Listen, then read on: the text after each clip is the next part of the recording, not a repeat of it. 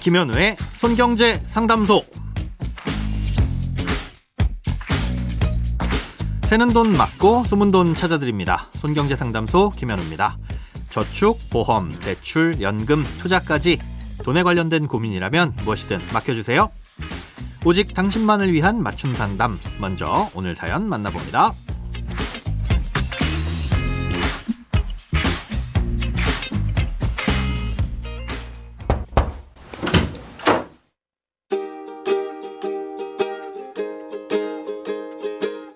안녕하세요. 저는 월세 세입자인데요.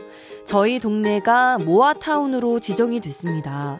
반대하는 주민들도 있지만 이미 철거에 들어간 집도 꽤 보이더라고요.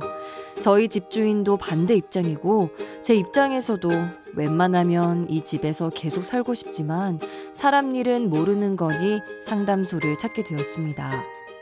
모아타운으로 선정됐더라도 집주인들이 반대하면 재건축을 안 하기도 할까요? 아니면 시기만 늦춰질 뿐 결국은 하게 되는 걸까요? 또 재건축이 결정되기까지 걸리는 시간도 궁금합니다. 마지막으로 만약 재건축을 하게 된다면 세입자에게도 이사비 등의 보상이 주어지는지도 궁금합니다.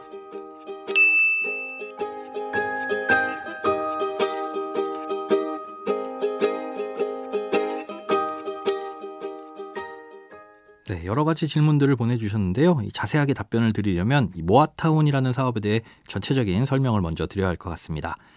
일반적인 재개발, 재건축과 비교를 해서 설명을 드리자면요. 재개발은 특정 지역을 하나로 묶어서 그 지역 내에 있는 집들은 물론이고 다른 건물, 도로, 상하수도까지 아예 싹 다 헐어버리고 새롭게 개발하는 사업입니다. 그러니 규모가 상대적으로 좀 크겠죠. 또 재건축은 큰 도로나 인프라는 그대로 두고 오래된 건물만 헐어서 새로 건축하는 정비사업이고요. 이 재개발보다는 규모가 작지만 둔촌주공 아파트 단지처럼 큰 규모로 진행되는 사업도 있습니다. 반면에 모아타운은 이런 것들에 비해 규모가 좀 작은 소규모 정비사업입니다. 일반적인 재개발을 하려면 그 지역에 있는 건물들이 전체적으로 많이 낡아야 되는데 이 오래된 주택과 새로 지은 주택이 섞여 있는 동네라면 개발을 하기가 어렵겠죠. 그래서 새로 지은 건물들이나 오래된 주택이 섞여 있으면서 절반 이상 노후화된 지역을 개발하기 위한 목적으로 모아타운이라는 걸 먼저 지정을 하고요.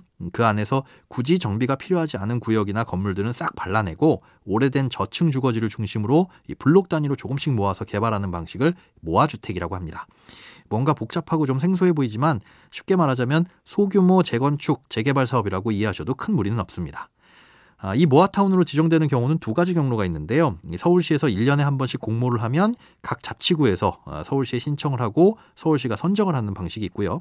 반대로 모아주택이 집단적으로 추진되는 지역에서 주민들이 직접 모아타운 계획을 수립해서 이걸 신청하는 경우도 있습니다. 이런 모아타운으로 지정이 되려면 토지 소유자의 80% 이상, 토지 면적의 3분의 2 이상의 동의를 받아야 하는데요. 그렇게 지정이 되고 나서도 그 안에서 모아주택으로 개발이 되려면 세부적인 유형에 따라서 별도로 정해져 있는 비율 이상의 주민 동의를 받아야 됩니다. 만약 정해진 비율 이상의 동의를 구하지 못하면 당연히 사업은 무산될 수도 있고요. 이렇게 해서 일단 동의율이 필요한 수준을 넘었다면 끝까지 동의를 안 하는 토지 주인에겐 매도 청구 소송이란 걸 하게 됩니다. 이런 과정에서 문제만 없으면 모아타운은 사업의 진행 속도가 이론적으로는 꽤 빠릅니다. 일반적인 재개발, 재건축이 최소 8년에서 10년 정도가 걸리지만 모아주택은 2년에서 4년 정도면 완료가 될 것이라고 서울시는 설명하고 있는데요. 그만큼 주민 이주와 철거, 그 외 행정적인 절차들이 빠르게 진행된다는 거죠. 그런데 문제는 이 모아타운에는 세입자에 대한 보상 대책이 아직까지는 별도로 없다는 겁니다. 현재 조례 개정이 진행 중이긴 한데요. 조만간 개정이 되고 나면 이 세입자들도 이주비 정도는 보상받을 수 있을 것으로 보입니다. 크고 작은 돈 걱정 혼자 끙끙 앓지 마시고 imbc.com 손경제상담소 홈페이지에 사연 남겨주세요. 검색창에 손경제상담소를 검색하시면 쉽게 들어오실 수 있습니다.